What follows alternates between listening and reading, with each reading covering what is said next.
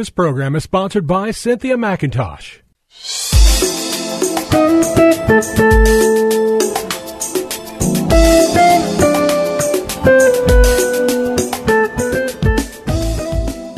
My name is Cynthia McIntosh, and I welcome you to Nuggets of Truth broadcast. On today, I want to share a word of the Lord with you from Ezra chapter 8, verse 21 through 23. And I want to start out by reading this text to you. Listen to this. I'm reading it out of the New King James Version, and it says, And then I, Ezra, proclaimed a fast there at the river of Ahava that we might humble ourselves before our God, to seek from him the right way for us and our little ones and all our possessions. For I was ashamed to request of the king an escort of soldiers and horsemen to help us against the enemy on the road. Because we had spoken to the king, saying, The hand of our God is upon all those for good who seek him. But his power and his wrath are against all those who forsake him. So we fasted and entreated our God for this. He answered our prayer. I want to start out today by giving you some background about this text and presenting to us a word of the Lord from his heart to yours. This text involves people released out of bondage by their captors.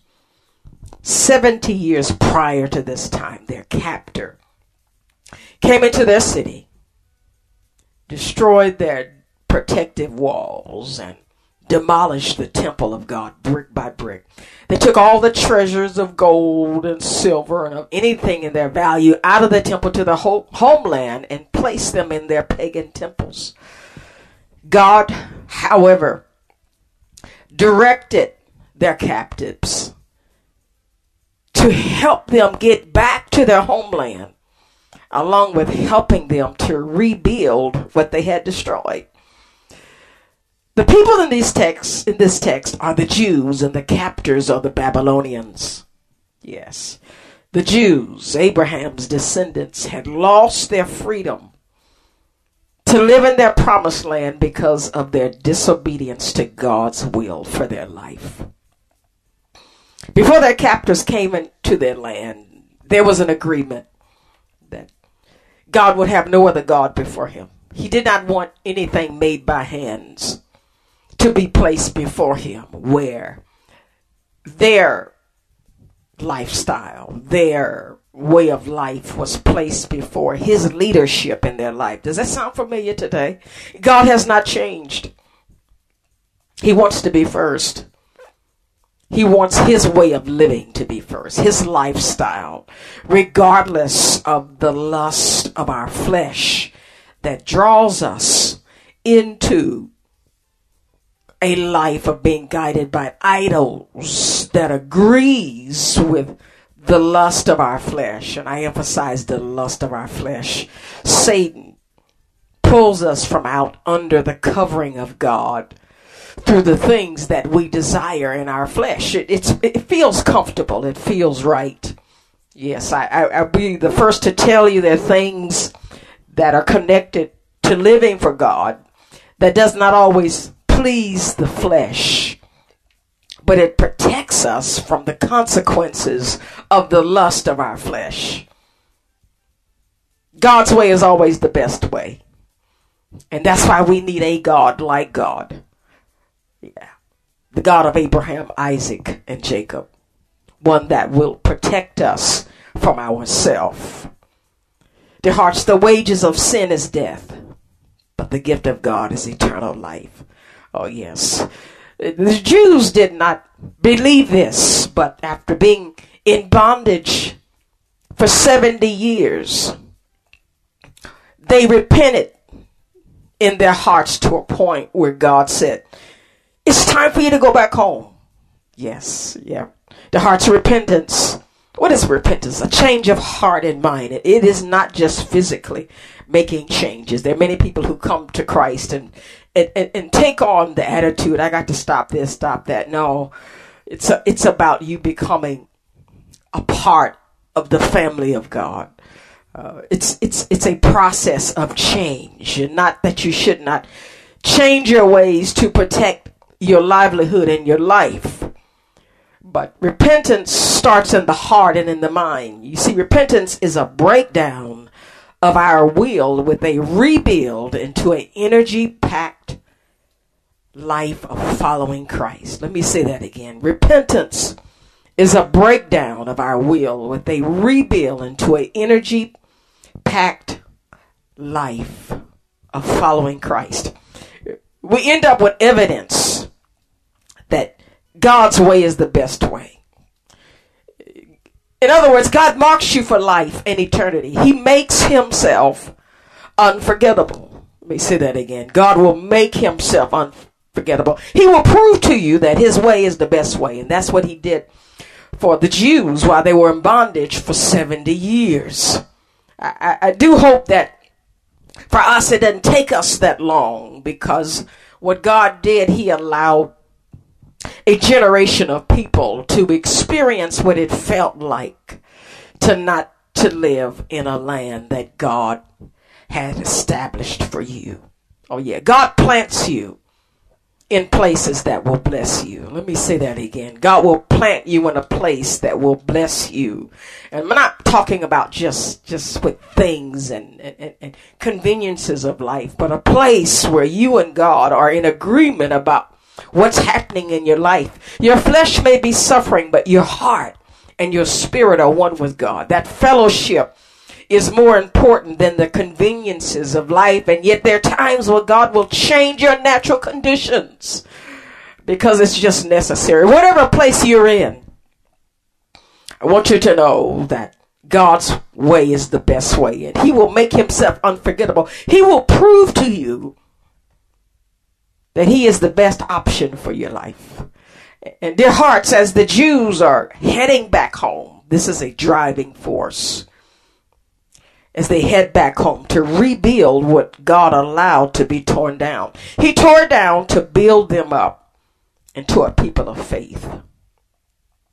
People empowered to carry the burden of providing a nation for birthing his only begotten son into this earth. Let me say that again. He tore them down to build them up to become a people of faith, empowered to carry the burden of providing a nation for birthing his only begotten son into the earth. So now we have this people heading back home with two great truths. This is the first truth they had, which is you see in this text. Ezra said, We're heading back home. And I'm not going to ask for help to protect us as we travel back home because of two great truths. First of all, the hand of the Lord is upon those that seek him. He preached this to the people in Babylon. God is with us. He's going to get us back home safely. In other words, supernatural intervention outside of our natural strength is with us. God created this plan for us to get back home, and He's going to be with us every step of the way.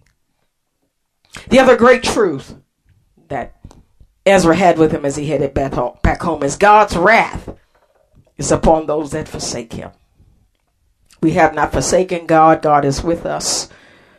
And God is going to be with us. These truths led the Israelites to do two things so that God would support these truths. They prayed and they fasted. They prayed for what they needed to get back home and added fasting to the prayers. And their hearts, they made it home.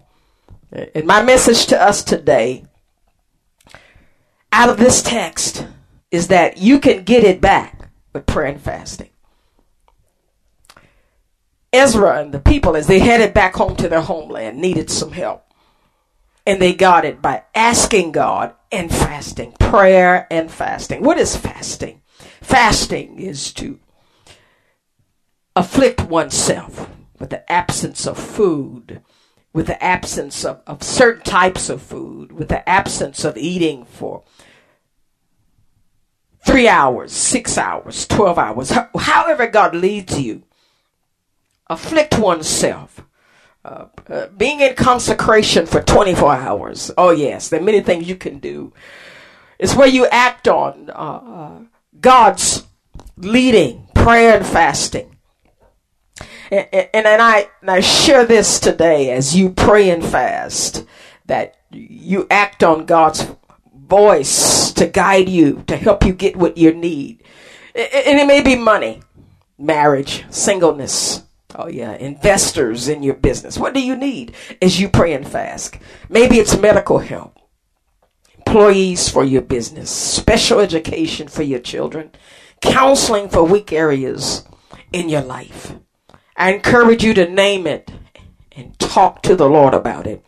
Name what you need. Get it back with prayer and fasting. The hearts. Ezra and the people of God made it safely back to their homeland without the help of their captors. And the reason they got it because they asked for protection. They added fasting to their prayer. You see, fasting is God's second invitation for help. Yes, prayer and fasting are invitations to the Lord for help. God wants to be invited, yes. He wants to know that you want Him there with you. You see, fasting helps to build our faith to what I call an acceptable level needed to move mountains in our life. Oh, yes, fasting has levels of intensity that boost the power of our faith. It helps you to make that connection with God to a point of His release for relief from obstacles in your life. Let me say that again. Fasting helps to build your faith to an acceptable level needed to move mountains in your life. It helps you to make that connection to a point of his release for relief from obstacles in your life. Oh, yes.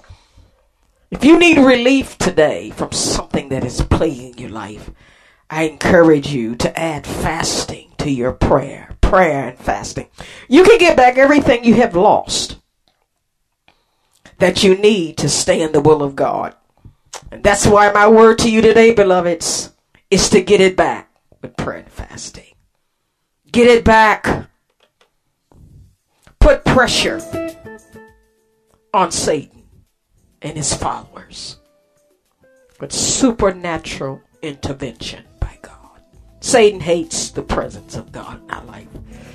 It bothers him. It makes him very uncomfortable. He decides to turn around and pack up his things and go home. Because fasting builds up your faith to a point where you become unstoppable. Beloveds, you are unstoppable with the power and presence of God in your life with prayer and fasting. Well, I've got to go. God bless you. And hope to share again with you on next week. This program was sponsored by Cynthia McIntosh. Be sure to check out the podcast for this program on Family Values FamilyValuesRadio1010.com. To find it, just go to the website and click on the podcast link at the top of the page.